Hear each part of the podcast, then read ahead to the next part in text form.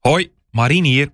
Omdat je luistert naar de podcast van Dick en Daniel, vind je onze nieuwe podcast De Kamerling misschien ook interessant.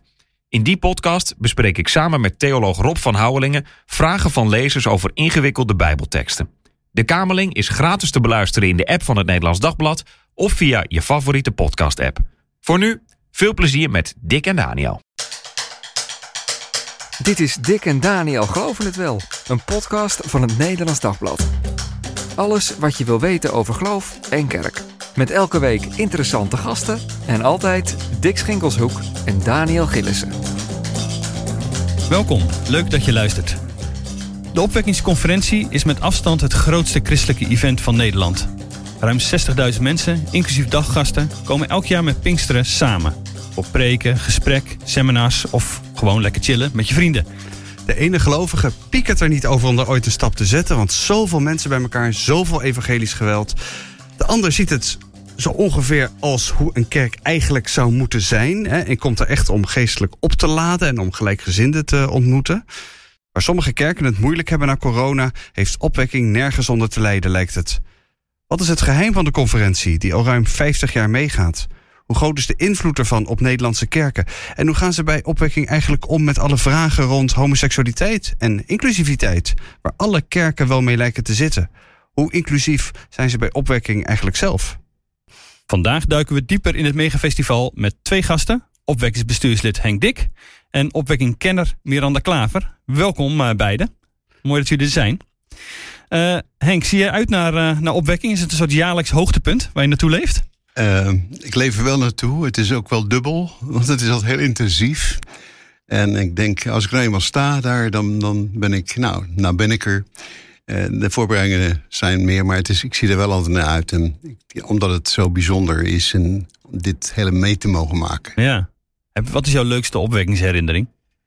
Ja, de leukste is, nou, een van, een van mijn leukste herinneringen is dat mijn eigen zoon, onze jongste zoon, dus heeft een verstandelijke beperking en die werkt mee als steward. En als ik hem dan zie rondshow bij de grote tent en de collecte mag inzamelen, dan denk ik dat vind ik hoogtepunt. Wat tof. Ja. Maar uh, ik heb een, al een langere tijd geleden heb ik ook een van de gastsprekers mogen vertalen. Dat was een Marcos Wit uit. Uh, uit Mexico. En uh, als ik mensen ontmoet nu, die weten nog die diensten. Want hij gebruikt het hele podium. En ik moest dus ook het hele podium mee.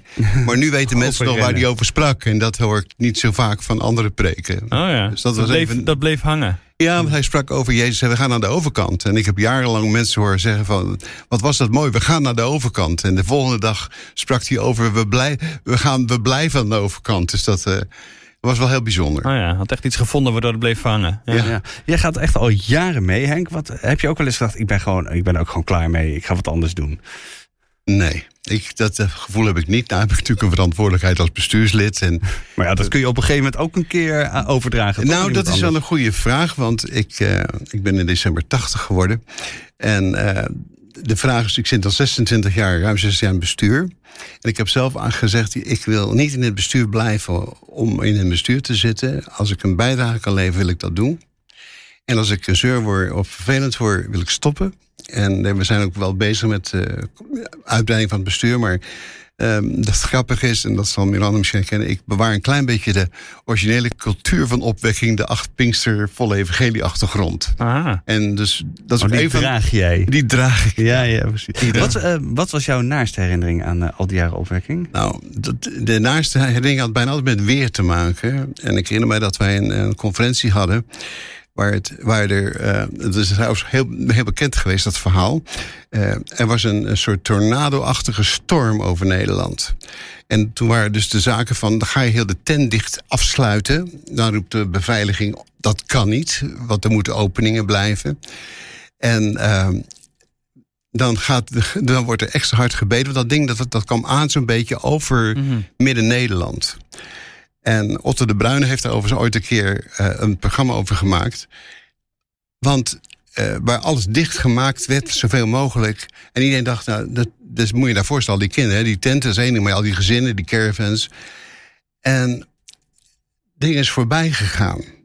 Nou, dat is natuurlijk bijna ongelooflijk als ik dat vertel. Maar Otto de Bruyne is opgehezen naar de NOS gegaan... heeft gevraagd naar beelden van de satelliet en van de weer. En dan komt die, die, komt die tornado-achtige storm die komt aan richting Flevo... en die maakt een soort bocht en die gaat naar Friesland toe. En de, de, de meteoroloog kon het niet uitleggen. En Otto de Bruin zei toen heel eerlijk... ja, ik, ik kan het ook niet uitleggen... maar ik weet wel dat er gebeden is. Dat er niks zou gebeuren. Dus dat was wel een bijzondere ervaring. De angst voor, ja, wat kan er gebeuren? Ja. Want dat voel je toch ook? De verantwoordelijkheid voor al die mensen. Ik bedoel, eh, als tent in de, kijk, er zat wel eens in een, sto- in een storm een tent die in elkaar stort of in de regen. Maar dit was wel echt, echt gigantisch groot. Ja. En het is een groot wonder, wat eh, zelfs de man die hem toen interviewde voor dat eh, tv-programma, die kon het niet begrijpen. Nee, ze zei, ik begrijp het ook niet. Ik weet alleen dat er enkele duizend mensen gebeden hebben dat er niks zou gebeuren. Ja. Dus dat, dat is een, een hele bijzondere moment geweest. Dat is niet een hele nare herinnering dan. Nou, Ik vind het goed later, later, later, is, later is het heel mooi. Kijk, als je dus daar staat en je, en je ziet dat, dat er niks gebeurt. Ehm, de, daarnaast zijn dingen wat we wel als tenten onderliepen of zo. Dat is ook gebeurd. Was we al met onze voeten omhoog moeten zitten. Daarom is het, wordt tegenwoordig alles gevlonderd. Ja. Dus de grote tent vroeger eh, was open op de grond. En als het, als het echt stormde, dan liep die onder water. Nee, ik, eh, ik ja. Je hebt genoeg water gezien. Genoeg, wa- genoeg water gezien. Het regent altijd met Tijdens opwekking. Pinksteren. Ja. Nou ja, Nou, ja. nee, het regent niet altijd, maar we hebben wel wat behoorlijk eh, slechte omstandigheden gehad. Ik zeg, mijn eerste herinnering was van mijn kinderen. Die ging ik halen nog op Vierhout en ik moest altijd moddertenten mee terugnemen. Want het, volgens mij regent het daar altijd, maar dat, Ja, ja. Dat is lang geleden. En Miranda, jij doet vanuit eh, de Vrije Universiteit in Amsterdam onderzoek naar Pinkstergelovigen. Een soort voortdurend onderzoek volgens mij. Eh, maar je bent zelf geen eh Pinkstergelovige. Botst dat wel eens?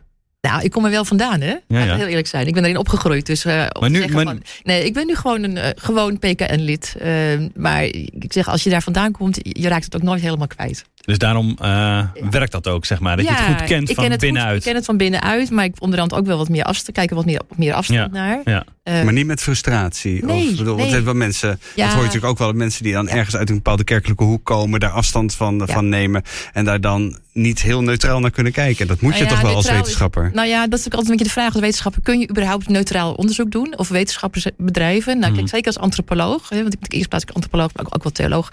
ehm, is natuurlijk juist die persoonlijke betrokkenheid altijd wel heel erg nodig. En moet je ook altijd kunnen refle- reflecteren op het feit.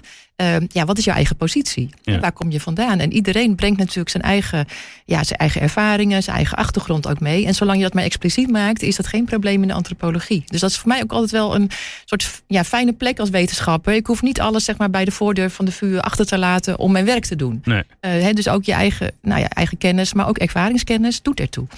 Dus, maar ik zit inderdaad niet met allemaal hang-ups of zo. Nee, Eh, er zijn wel thema's die voor mij wel ingewikkeld zijn. Eh, en dat is soms Ja. ook biografisch, zoals bijvoorbeeld eh, genezing. Vind ik een ingewikkeld. ook vaak als er heel allerlei dingen geclaimd worden.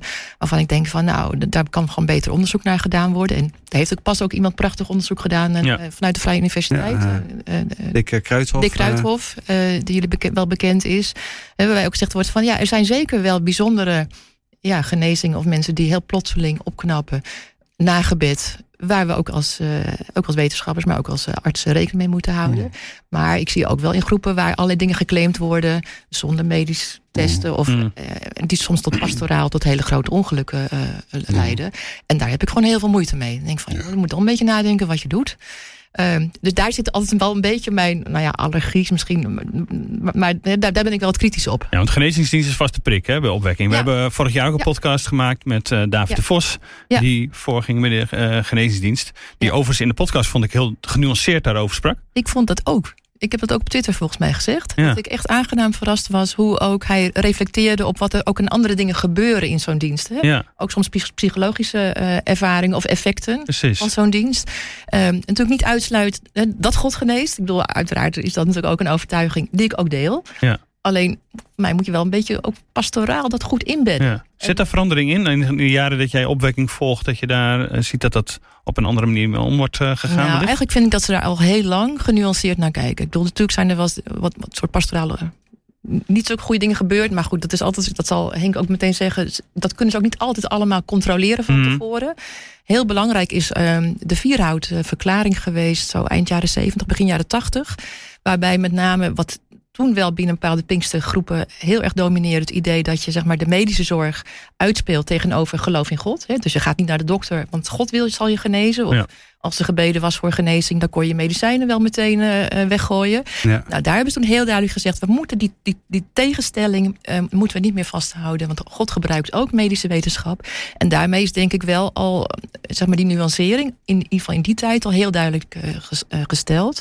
Maar goed, het is ook een beetje onuitroeibaar. Dus er komen toch altijd weer nieuwe mensen op, jonge, vaak ook weer jonge gasten, die dan weer opnieuw de evangelie lezen. Zeggen, God wil altijd genezen. En ja, daar maak ik me dan altijd wel weer een beetje soms druk over. Ja. Ja, hoe ga je daarmee om, Henk? Is dat iets waar je daar zijn we heel zicht op houden? De, ik kan, eh, eh, wij, we hebben de laatste jaren. Vorig jaar toevallig zou ik eh, bij de seminar zijn de- over de vragen. Naar aanleiding van de preek van David de Voorspreek. We moesten iets anders gaan doen. Ik, dit jaar heb ik het weer. Een paar jaar geleden heb ik dat gedaan met, eh, samen met Gorka Tchikian, de arts. Over, Naar aanleiding van Martin Koornstra. Eh, ten eerste, zoals de getuigenissen die worden gecheckt. Wij staan als bestuur voor aan. We checken heel goed. Want je hebt altijd mensen die heel graag een verhaal willen vertellen. En, dat, en soms is het heel waar. En soms is het ook wel fantasie. En zolang iemand we niet echt weten dat er echt iets gebeurd is, dan zeggen we: oké, nou fijn, we horen het al een keer van je of schrijf het ons. Eh, want ik ben het mee eens, je kunt geen dingen claimen die niet waar zijn. Dus Mhm. we zijn terughoudend daarin, en, maar wel open dat als God dingen doet, ja, kun je, er gebeuren gewoon dingen. Ja. De, de realiteit van de, van de genezingsdienst, dat is heel belangrijk. Eh, ook degenen die daar bidden, dat wo- worden goed geïnstrueerd. En eh, wat, wat Miranda zegt, wij hebben geen beleid van je geneest allemaal en je geneest altijd. En je hebt geen dokters meer nodig. Absoluut niet. Dat is misschien. Ik heb dat eigenlijk nooit meegemaakt, maar ik kan me dat wel voorstellen. Ik kom uit zo'n achtergrond waar dat zo was. Mhm. Dus ik ben er ook heel erg zelf voorzichtig mee. En dan tijdens zo'n eh, seminar daarna nemen we ook de tijd. En eh, jullie hebben dan die podcast met David gehad. Om men, de vragen van mensen te beantwoorden. Want er zijn natuurlijk ook mensen die met vragen blijven Ja. zitten. Nou, daar ben je eerlijk in zijn. Ik geloof ook in, dat God geneest. En, maar ik, ik heb zomaar een handicap, een Down-syndroom. En ik heb ook, eh, mijn vrouw heeft een dubbele hernia al, al heel lang. Ja, en daar wordt ook voor gebeden. En ik weet dat, ook, dat het ook anders gaat. Kijk, ga je de nadruk leggen op van je geneest altijd. Ja, dan denk ik, nou, dan mis je iets aan de, de diepere, want er is ook een stuk lijden ook nog Ja. een keer. Ja, dan maak je ook pastoraal brokken. Nou, dan maak je Ja. pastorale brokken, want dan stuur je mensen naar huis en dan krijg je van die claims die mensen gaan zeggen van je moet het claimen. Ja, nou, je mag het geloven. Eh, Ik ben zelf een erge tegenstander van de neem het claim het eh, theologie, want dat werkt niet. En, eh, maar je mag het geloven, maar je moet aan de andere kant ook aandacht geven dat er mensen zijn die niet genezen. En als je dan zegt, je geneest altijd, Of, Ja. hangt, of het hangt van jouw geloof of het hangt van je geloof af. Als je, als je, maar, genoeg, ja, als je maar genoeg gelooft, ja, nou ja, dat is natuurlijk grote onzin. Ik bedoel, eh, eh, dat, zo werkt het niet. En we, daar waken we ook voor. Ja. Dat, de, A, dat het onderwijs in balans is.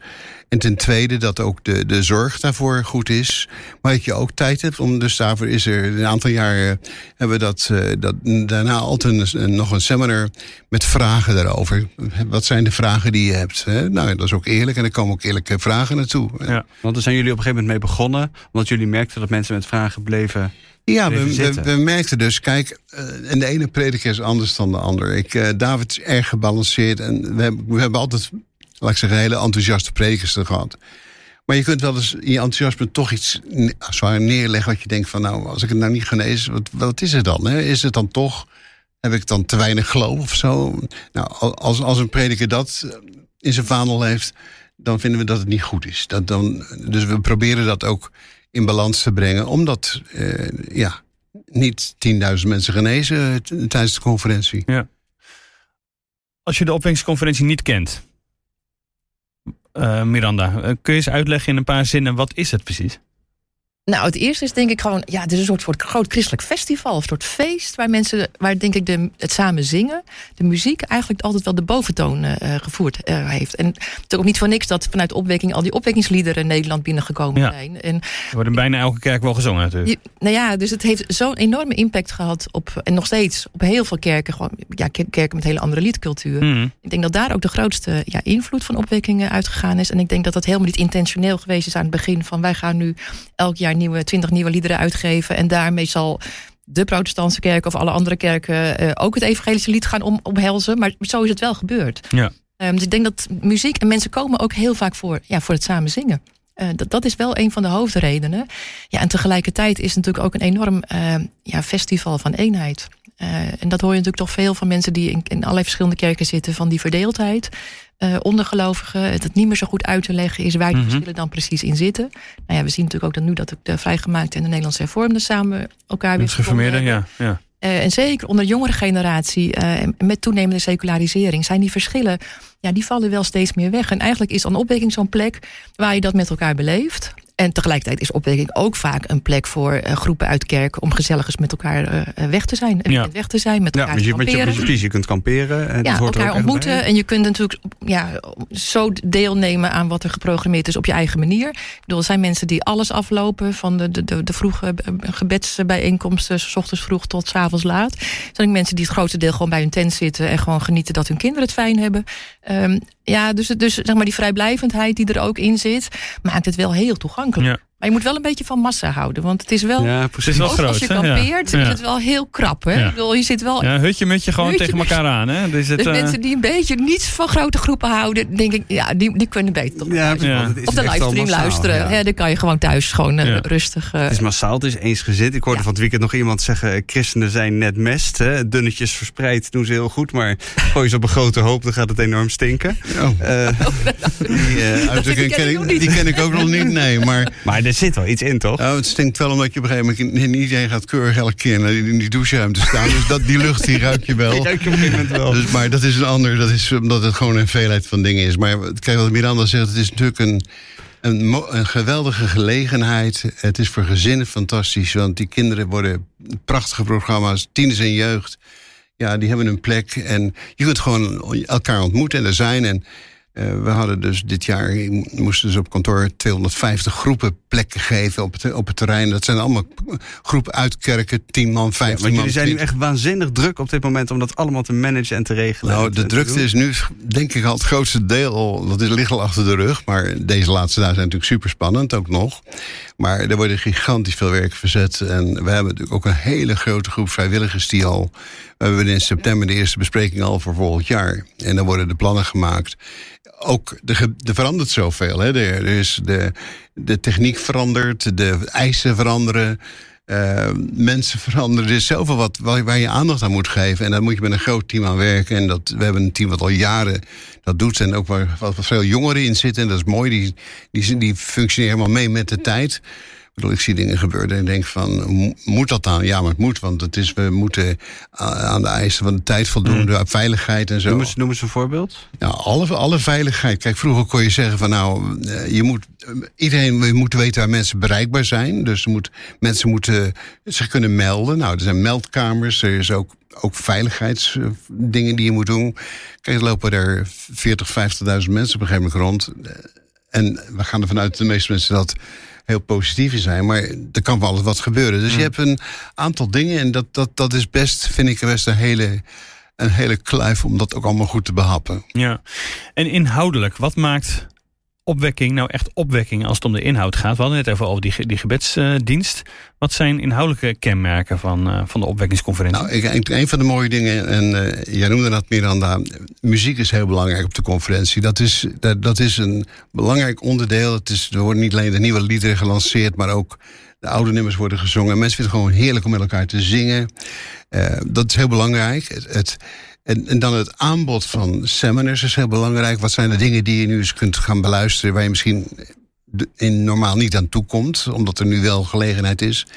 De zendingsbeurs is fantastisch. Daar is een presentatie van alles wat er in Nederland gebeurt. Nou, dat vind ik al fantastisch. Je kijkt je ogen uit.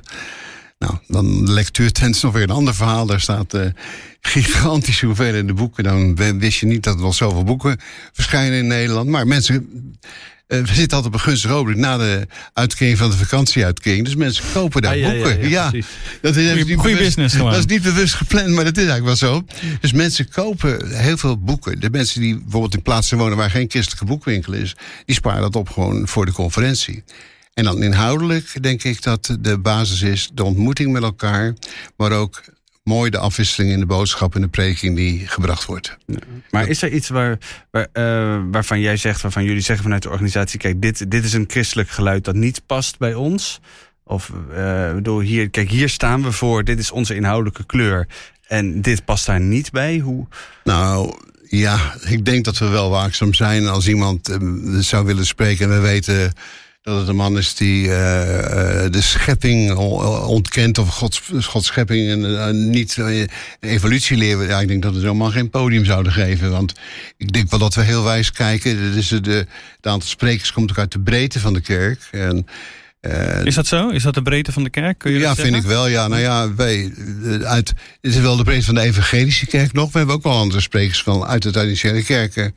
En ja, dus we kijken, we proberen er het, wat, wat willen we aanbieden? Wat willen we aanbieden? Dat mensen die daar komen door de preking gezegend worden. Nou, en ik zie, we merk vaak dat vaak de mensen de traditionele kerk het ook wel eens leuk vinden om sprekers uit onze achtergrond te, horen. En dat, uh, dus, maar ik ben ook wel, ik heb een paar keer was ik gast bij Willem Glashouwer, die al namens Christus Israël sprak. En dan zit een seminar tent helemaal vol middel. En uh, dus ook dat is ook goed, dat gebeurt ook. Ja, dat herken ik wel hoor. Je noemde een paar dingen. Ik denk wel, als het gaat over van welke boodschappen hoor je daar nou altijd? Ik denk altijd een bekeringsboodschap. De oproep tot bekering is mm -hmm. altijd echt klassiek thema, ook al vaak aan het begin van de conferentie. Ook altijd een thema um, vervulling met de Heilige Geest. En daarmee komt volgens mij echt die, de, de Pinkster-achtergrond heel, daar wordt echt ja. heel duidelijk zichtbaar. Van, ja, want met die, even, want met, ja. met die bekering bedoel je uh, want over het algemeen zijn het gelovige mensen die daar komen. Ja, dus het ja is, maar toch ook heel erg nadruk dat je, dat je een persoonlijke keuze moet nee, ja, maken. precies, dat, dat bedoel ik. Dat er ja. ook een soort moment is van, van toewijding. En, um, en eigenlijk de eerste, eerste avond doen we dat de eerste eigenlijk. avond is dat eigenlijk altijd. Een beetje, ja, je zou zeggen, het vloertje wordt gelegd, om het maar eens een Ja. beetje zo te zeggen. Ja. Ja, kijk, en die, die nadruk op persoonlijke bekering en een keus maken is natuurlijk wel typisch iets van de evangelische traditie. Anders dan dat je uit, uit een meer gevestigde kerk komt, waar toch veel meer het idee is van dat je ingroeit in een traditie. Natuurlijk als kind al gedoopt en dan later nog blijdenis. Ja, maar je doet gewoon mee. Ja. Je doet gewoon mee, maar het idee van nee, maar er moet nog iets nou ja, gebeuren, zeg maar. Eh, dat vind ik wel heel, heel kenmerkend voor ook op zo'n opwekkingsconferentie, dat die op persoonlijke bekering. En als tweede ervaring, eh, als je tot geloof gekomen bent, dat, dat wordt dan op bekeringsmoment zo ge- gearticuleerd, dat er dan eh, dat je ook openstelt voor vervulling met de Heilige Geest. En dat ook de gaven van de geest, van spreken in tongen, de gaven van genezing, dat, dat, ehm, dat het ook de gelovigen bekrachtigt. Ook om te getuigen. hè. Dus, en dat is dat derde eigenlijk ook heel erg de nadruk op van dat geloof moet die wereld in. Dus die nadruk op zending Hmm. kom je ook gewoon standaard. Dat is ook eigenlijk altijd de tweede Pinksterdag. Komt heel duidelijk eh, naar voren van dat geloof moet weer gedeeld worden met die wereld. Ja, en dan zijn natuurlijk nog andere thema's. En dat noemt Henk, Henk ook al. Wat eigenlijk altijd weer terugkomt, alle jaren. De liefde voor Israël. Nou, het feit dat Willem Glashouwer eh, komt. Ik heb nog niet zoveel bijvoorbeeld gehoord dat er eens een Palestijnse christen komt om iets te vertellen over wat het betekent om in de bezette gebieden te wonen als, eh, als Palestijns christen. Nou, dat zou ik ook wel eens mooi vinden. Maar Ja, dat, Zou dat kunnen, Henk? dat weet ik niet zo goed. Maar dat, Nou, ja, dat, dat, dat weet ik niet of het zo ik Kijk, wij hebben, bij, eh, we hebben niet van die strakke lijnen van wat we wel en wat we niet doen. We weten wel wat we, waar we voor staan. En als dit een opening zou zijn, en het zou een goede opening zijn... eh, nou, dan is alles bespreekbaar en overdenkbaar. En daarvoor nemen we de tijd. Ik bedoel, we beginnen in... eh, eh, in september al met nadenken over volgend jaar. En dan gaan we ook eens kijken van waar willen we naartoe en wie, wie, wie kunnen we uitnodigen. Nou, en als daar een goede basis voor zou zijn, ja, Ja. dan denk ik dat dat zeker gebeurt. Het zou wel kunnen, maar het valt me dan wel op dat ik dat dan bijvoorbeeld gewoon een beetje zo door mijn oogharen kijken van de, van de afgelopen jaren, dat dat, dat nou eigenlijk gewoon nog niet gebeurd is. Nou, de klassiek is natuurlijk ook in de seminars altijd aandacht voor gezin, eh rol man-vrouw, eh, opvoeding. Eh, eigenlijk toch een beetje zo zeggen, de, de praktische thema's van hoe leef je nou als christen in deze wereld. En ook zeker aandacht voor eh, armoede en eh, eh, gerechtigheid. Ook Is dat laatste gegroeid? de laatste heb ik wel het idee dat daar meer aandacht in De sociale was kant van- Ja, van zending was vroeger natuurlijk veel meer van die boodschap. Die boodschap moet uitgedragen worden. Dus, dus echt meer het woordgerichte. En dat, dat ging ook altijd wel gepaard met sociale hulpverlening. hè. Ik bedoel, als je in. Ik ik weet dat mensen uit Haiti hè, vaak kwamen. Nou, dat is ook een van de meest arme landen in de hele Hmm. wereld. Nou ja, daar ging het natuurlijk ook over opvang van, eh, van, van, van kinderen, kinderthuis en dergelijke. Maar meer aandacht echt voor structurele sociale ongerechtigheid of structuur in die samenleving. Ja, dat blijft wel wat onderbelicht, zou, zou ik zeggen, hè, als, als, meer, Ja. meer als kenner, zeg maar. Eh, maar ik begrijp dat wel een beetje vanuit die traditie, dat toch uiteindelijk voor ook het veranderen van ehm, ja, onrecht in deze wereld, dat persoonlijke bekering daar eigenlijk toch nodig is. Voordat we nog even dieper op die inhoud nog even ingaan, uh, vind ik nog wel interessant. Wat is de aantrekkingskracht voor zeg meer uh, protestantse christenen? Evangelische christenen zijn protestanten natuurlijk, maar goed, het is een andere stroming. Uh, voor de traditionele christenen voor opwekking. Wie zou denken, oké, okay, de dingen die jij noemt, gaaf van de geest en dergelijke, is voor de gemiddelde PKN'er of vrijgemaakte of wat dan ook wat, ja, wat verder van het bed. Maar ja. toch ja. gaan ze massaal hier naartoe. Ja, wat volgens mij het geheim, of het geheim, maar ja, dat, dat klinkt een beetje. Maar, maar, wat we hier zien gebeuren, is dat natuurlijk in die wortels van die evangelische traditie kom je uiteindelijk uit bij het pietisme. En dus die nadruk op ervaring. Mhm. En daar vinden we natuurlijk zeker aan de wat meer orthodoxe rechterflank zeg maar, van die protestantse traditie. Als je het hebt over bevindelijkheid, kom je, weer, kom je dus eigenlijk allebei weer terug op die pietistische traditie. Ja, die reformatorische christenen. Ja, ja, precies. Die zitten daar natuurlijk heel dicht. Maar die komen dan eigenlijk weer niet naar opwekking. Want dat zal wel een stap te ver zijn voor het grootste deel. Zeg maar. Nou, dat, dat, moet je denk ik niet onderschatten. Maar denk bijvoorbeeld aan, aan, aan hoeken als, uh, of, of, richtingen als, als gereformeerde bond. Ja. Dat ligt helemaal niet zo ver. En dat is natuurlijk voor ons aan de buitenkant denk je van nou, die, die evangelische die lopen al een beetje hip en alledaags in zijn eigen tijd bij. En, en nou, vanuit een bond, dan komt hij. Jenk lachen, ja. ja. We hebben vorig, ik zag geen naam, vorig jaar iemand gehad die, die, wij, die ook naar opwekking kwam vanuit de gereformeerde bond. En die had gewoon, gewoon een pak aangetrokken. Die dacht, ik ga... Oh ja. en, dus, en die liep ook een beetje out of place daar rond. Maar, um, ja, nogal, ja. Ja, maar ten diepste, uh, als je dan kijkt van... maar waar zit, waar zit die, zeg maar, die, die diepere geloofservaring? Kun je elkaar wel heel makkelijk vinden. Ja. En iemand, dat, die noemde het van... het is eigenlijk een beetje zo'n soort hoefijzer. Zeg maar, aan de ene kant maar die evangelische Pinkster-traditie... Mm waar die nadruk op ervaring ligt. Zit zeg maar aan de ene kant uiterste... en aan de andere kant zit eigenlijk meer die bevindelijkheid. En die werelden lijken heel ver van elkaar, maar eigenlijk spring je toch wel redelijk makkelijk over. En dat, dat, dat voelen mensen ook. Dat ervaren mm. ze ook. Van hé, hey, je wordt op een manier gesproken over God. Um, ja, waar ik wel iets proef en herken. Van die met name, met name die nadruk op ervaring en beleving. En God doet ook iets in je emoties. Je hele lijf mag er mee doen. Dat, dat, dat resoneert wel uh, aan die kant. Ja. ja. Herken je dat in gesprekken um, met nou, bezoekers, ik, Henk? Ja, ik denk dat dat ook heel gegroeid is in de laatste jaren. Ik denk in de traditie van de conferentie lag echt in de volle evangelie, ja, stroom van kracht, Pinksterachtergrond. Ik, ik, de, ik, ik herken nu echt veel meer het beeld dat jij schetst. Het is veel breder geworden. Ik zie er ook mensen netjes lopen waarvan ik denk, die komen vast uit Putten, waar we wonen. en, maar die daar genieten, die daar ook daar, uh, rond en lopen en... En die daar toch ook van het, van het massale. Kijk, je moet van massale houden. Dat, dat is even één ding, want het is natuurlijk massaal. Maar het heeft ook weer een bemoedigend effect. Ik, uh, ik moest uh, na een conferentie een aantal jaar geleden. het vertrek van onze vroegere directeur Joop Gankema regelen. En dan zouden we de oude kerk zouden we huren in Putten. En ik moest voor de commissie verschijnen om het uit te leggen waarom wij dat wilden. We dat ook zouden zingen met opwekkingsliederen. Dus dat was een hele commissie met een kerkenraad. Ah. Ik denk, nou, dan moet ik gaan verdedigen waarom we dat willen huren. En toen zei de voorzitter van de kerkenraad, voordat ik iets gezegd had, die zei... Heb je die beelden gezien van Pinkpop? Ik nou, wat hij nou? Hij zegt, maar heb je ook die reportage van de opwekkingsconferentie gezien? Nou, dat is opwekking. Dus het, het, besluit was in twee minuten genomen, want ik hoefde niks meer te verdedigen. ik dacht, uh, moet gaan uitleggen wat wij doen. En toen dacht ik, wat is het mooi dat dan mm. uh, die ruimte er is, dat mensen ook uit de traditie van de kerk zich thuis voelen. En dat, uh, nou, daar moet je ook keuzes in maken, dus ook in de programma's. En, en kijk, we presenteren natuurlijk onze muziek die dicht bij ons hart ligt. Maar ik, ik vind dat het mooi is dat, er dat het een plek is waar je kunt komen. En, en je, voor je gezin is het fijn. Het gezin is fijn bemoedigd. De kritiek die we natuurlijk wel eens krijgen van... ja, dan, dus jullie halen mensen weg. Nou, ik heb met verschillende predikanten gesproken daarover. En zij zeiden, wij vinden het mooi als mensen op een keer op een, weekend naar een plek gaan als opwekking. En ze komen zondags na maandag weer thuis. En ze zijn gemotiveerd of aangeraakt of ze hebben spullen gekocht in de zendingstand. Of ze gaan voor de zending. Nou, laat ze dan maar gaan. Als het elke week zo zou het een ander verhaal zijn. Maar als het één keer per jaar zo'n evenement is wat stimulerend is voor mensen. Dat is eigenlijk het verlangen wat we hebben. Dat het een stimulans is voor mensen voor hun persoonlijk geloofsleven. En dan eh, die, die eerste avond, ja, dat vinden we belangrijk. Hè? Dat het, als het, het gaat niet om entertainment, het gaat om geestelijke opbouw. En als je daar komt en je komt ook uit, natuurlijk komen die mensen op de eerste avond al heel gespannen mensen zijn het klaar met de teentjes. Maar we willen toch graag het fundament leggen. Het gaat om een persoonlijke relatie met de Heer Jezus. En daar willen we die eerste avond echt al aandacht aan geven. En dan al de andere elementen, die volgen dan. En die komen dan daarna. En we sluiten dit jaar af met een, een, uh, we noemen dan, mag je dat, ik weet niet of je dat mag zeggen, black gospel evenement. Hè? Dat, is, uh, ja, dat is ook weer uniek, maar dat, Mm. dat laat ook iets zien. Daar, dat, dat hadden we vroeger ook nooit. Nee, het was een nogal wit festival, zou je Ja, dat is het nog Ja. steeds. Dat is het nog steeds. Maar dat ligt niet alleen aan die programmering. Nee. Maar zoals mijn, mijn, mijn vrienden ook wel uit de Bijlmer zeggen... wij houden niet zo van kamperen. Nee. Daar, daar zit ook Nee, gewoon zo- typisch. Nederlands Het ook een eh, fenomeen. Dat, dat wij het gezellig vinden Ja. om in een tentje te zitten... en een Ja. beetje af te zien van onze luxe.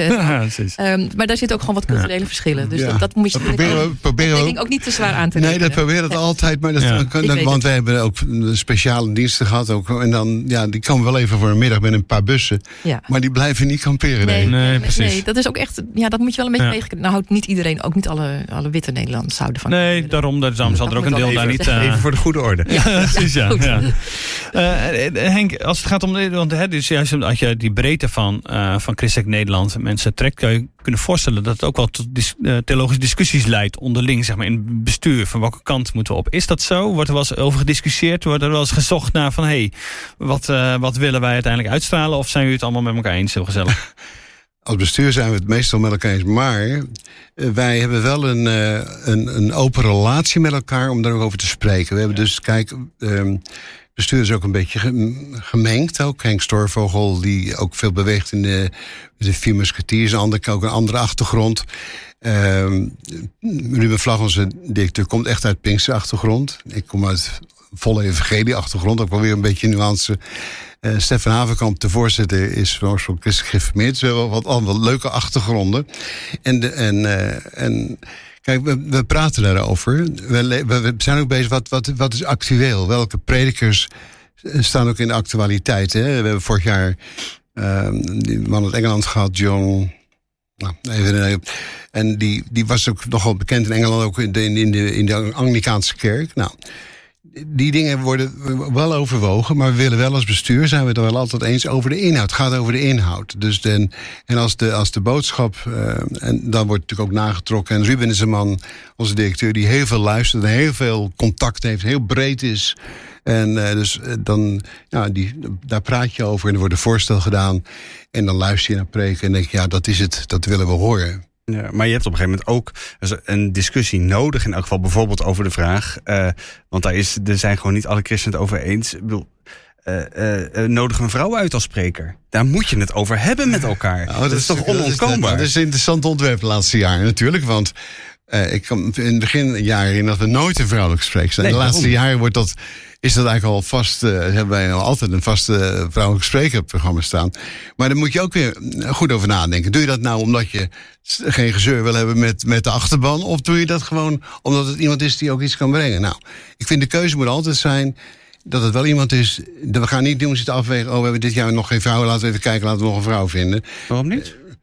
Ja, ik, de, als dat de reden is, dan, dan, dan moet je zeggen: moet je ook nog iemand van donkere huidskleur nemen? Of dat ook. Nee, ik vind dat je moet. En diversiteit is toch ook wel... is- Nou, maar wordt diversiteit. Meer, en meer belangrijk ja, maar goed. Maar dat moet wel op een spontane manier gebeuren. En, en maar dat- dus dat, dat ben ik niet helemaal met je eens, Henk. Want Nee. als je daar geen beleid op maakt, eh, het gaat niet vanzelf. En dat weten we natuurlijk uit alle sectoren van de samenleving. Als het gaat over diversiteit. Zeker als het, ja, laat ik toch maar even zeggen, als witte mannen eh, domineren in de programmering, is het altijd heel moeilijk om te zoeken naar iemand die niet op jou lijkt. Ja. En, en waarvan je. Dus Mhm. ik vind dat een beetje, daar, daar moet je wel beleid op maken. ja, maar, Ik snap wel dat je geen, dat als vrouw willen wij geen excuustruus zijn, laat ik dat nog maar even zeggen. En dat, dat gevoel heb ik soms ook wel als ik ergens uitgenodigd word, denk ik van nodig je me nou uit om mijn inhoud of omdat je eigenlijk in dat plaatje ook een vrouw wil hebben. Nee. En dat is een hele lastige. En dat vind ik ook, dat begrijp ik ook als bestuurder. Dat nou, je zegt van, inhoud gaat het ons om. ja, Kijk, maar er eh, zijn echt goede vrouwen. En ik moet wel zeggen, het is natuurlijk ook behoorlijk gelobbyd.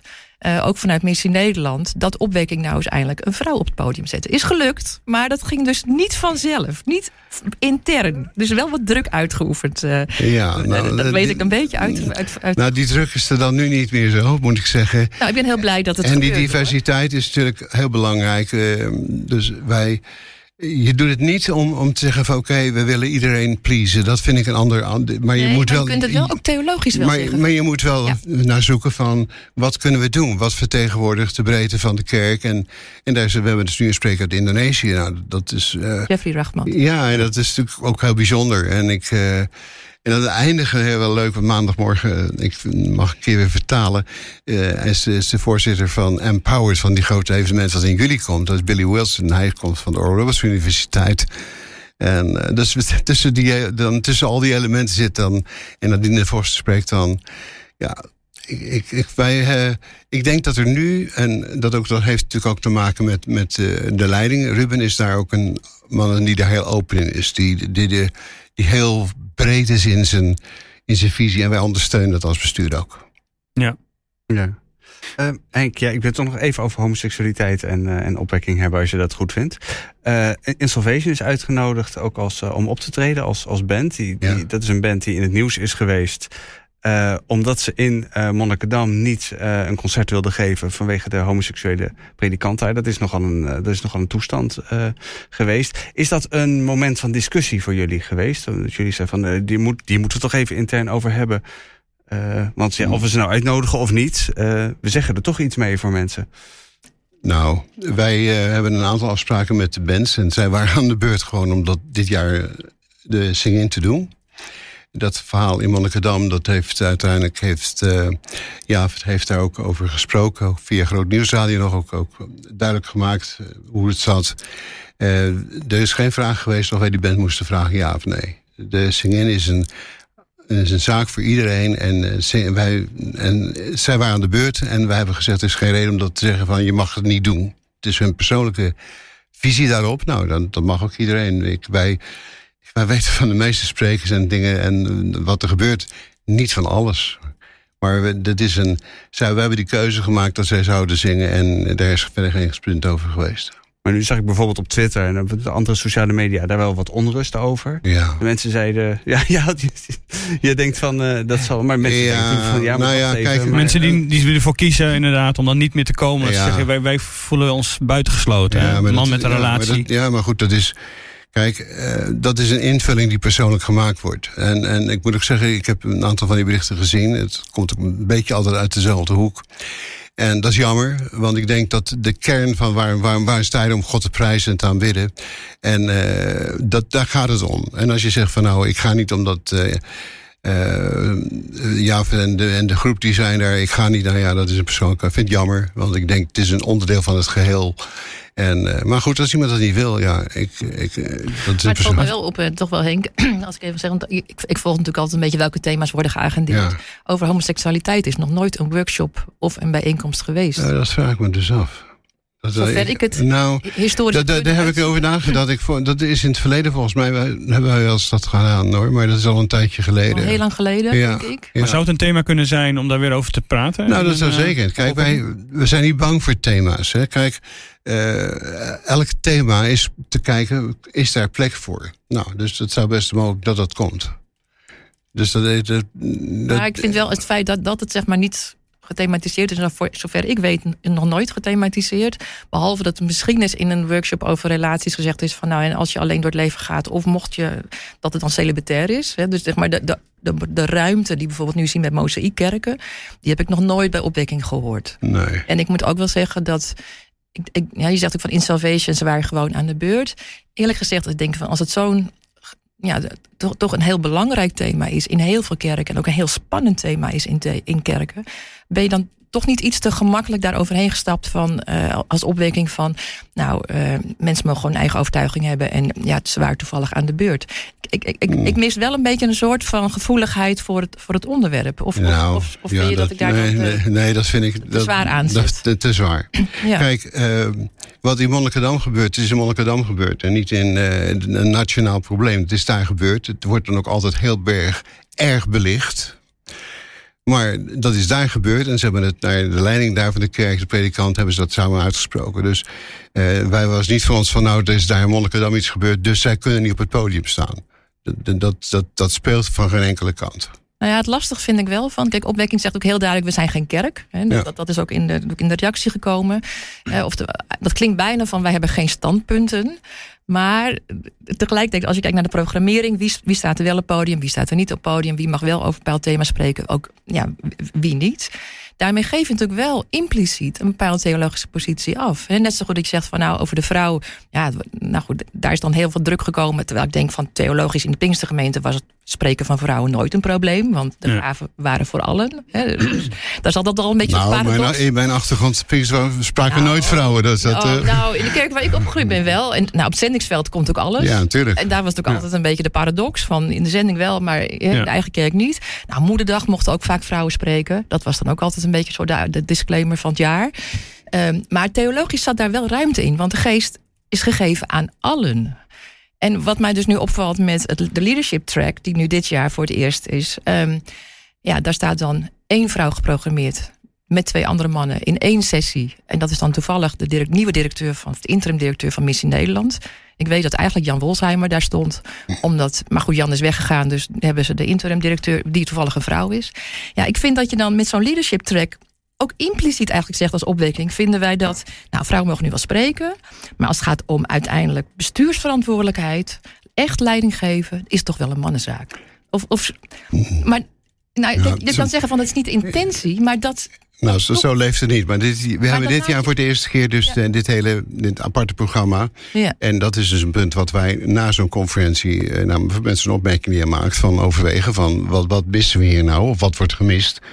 Want eh, onze relaties zijn dermate breed en zo dat we ook zeggen, oké, we luisteren ook van wat er leeft en, en is er iets wat we daarin missen. Ja. En is dat de plek waar we dat kunnen doen? Ja, er zijn natuurlijk meer mogelijkheden om dingen te doen, maar wij zijn dus een breed platform. En, en, en als je zegt van zo'n leadership, eh daar zou best wat meer ruimte voor zijn. Nou, mooi. Dan, Maar vind je niet dat je dat ook, ook nog van tevoren daar wat, ook wat met elkaar wat, wat, wat kritischer naar moet kijken van zo'n leadership track? Wat zeggen we daarmee als organisatie? Ja. Of gebeurt het dan zo ja, impliciet dat je dan uiteindelijk toch ja, de mannen krijgt die we allemaal kennen eh, en die wel eens een seminar over leiderschap gegeven hebben? Ik, ik, ik zoek dan een beetje van hoe gaat het dan aan die bestuurstafel met jullie? Nou, ja, nou, als je de conferentie, als je, laat ik zeggen, we hebben 60 seminars bij elkaar opgeteld. Eh, inhoudelijk worden niet alle seminars, die worden ook weer uitbesteed aan Missie doet dat en, en andere. eh Henk Storvogel doet het met zijn eh 4M en achtergrond en leiderschapstrainingen. Dus we, we bekijken en proberen het wel een beetje te kanaliseren, maar ook wel weer met een stukje vrijheid dat we geven aan de verantwoordelijke mensen. Maar we luisteren ook heel goed van wat leeft er. Dus als ze zeggen van nou, we missen hier iets, eh, dan zijn we wel open om daarover te praten. We evalueren altijd heel uitgebreid de conferentie, ook van wat is er goed gegaan, maar ook wat moet anders en wat moet helemaal anders. De, die openheid, eh, daar nemen we echt de tijd voor. Maar, maar Henk, zou er op dit moment in een seminar een man die getrouwd is met een man eh, kunnen, kunnen staan op een podium? Ik denk dat dat niet, nee, dat dat niet Dat gebeurt. is niet de. Nee, ik denk dat dat niet gebeurt. Ik denk dat wij daarin eh, een keuze maken, moeten maken. Maar dat zou dan ook wel overwogen moeten zijn. En dit is, ook die vraag is nooit gekomen. Maar ik denk dat het niet zou gebeuren. Nee. En het is omdat je inhoudelijk eh, relaties tussen men- van mensen met een gelijk geslacht afwijst. Als opwekking, zeg maar dat je daar. Nou, als opwekking, t- binnen opwekking wij ook, hebben, we- hebben we ook een veelkleurigheid van mening. Mijn persoonlijke mening zou zijn dat het niet goed was. Ja. Maar we dan, wij stemmen niet van drie voor één tegen. Wij, wij praten over een zaak waar we het samen over eens zijn. En dat doen we dan dus. En daardoor zullen mensen hè, die een relatie hebben met, met iemand van hetzelfde geslacht denken van, maar als Henk dit zegt, ben ik dus eigenlijk niet welkom bij opwekking. Is dat ook wat je. Nee, dat is niet waar. Want dat, kijk, iedereen is welkom. Kijk, eh, opwekking is niet mijn persoonlijke overtuiging alleen. Daar lopen er mensen met. En, eh, je kent Nederland. En Nederland. eh, één persoon is wat, twee zijn een kerk en drie zijn twee kerken. Dus eh, dat. eh, mensen hebben allemaal een persoonlijke mening. Wij hebben onze persoonlijke mening en mijn persoonlijke geloof, geloofsovertuiging. Eh, maar voor iedereen, wij hebben heel veel mensen die, eh, met homofiele mensen die op de conferentie komen.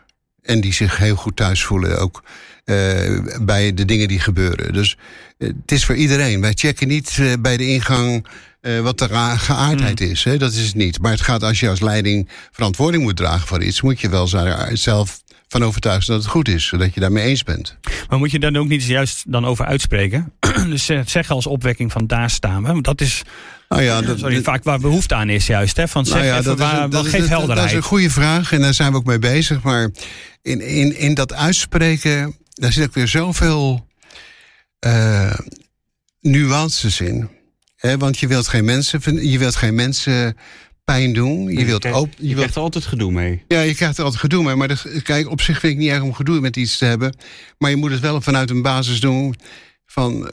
Wat is verantwoord? Hoe kun je het verantwoorden naar God toe? Vind ik heel belangrijk. Hoe kun je het verantwoorden naar de mensen toe? En je zult nooit iedereen naar de zin kunnen maken. Want er zijn natuurlijk andere, nog veel andere elementen en, en, en onderwerpen erover. Maar je moet wel een keuze maken. Je zegt van hier sta ik voor. Ja. En, en, en als we het nog niet weten, of als we zeggen we zijn bezig. En we Mhm. zijn met anderen ook bezig van hoe moet je nu meer concreet misschien een standpunt innemen. Nou, dat is best moeilijk. Dit Ja. is een heel moeilijke trein, omdat je, je wil geen mensen verwonden. en je- Maar je wil wel keuzes maken waarvan je gelooft dat Ja. dat jouw bijbelse overtuiging is. Ja, precies. Dus daar zijn we wel mee bezig om dat nou ja, Ja. uit te denken. En daarom... Daar zijn meerdere mee bezig. Ik bedoel, wij, wij hebben contact met een aantal gemeentes en ook organisaties. Van hoe sta je erin? Hè? En dat is omdat het een, een gevoelig onderwerp is. Mhm.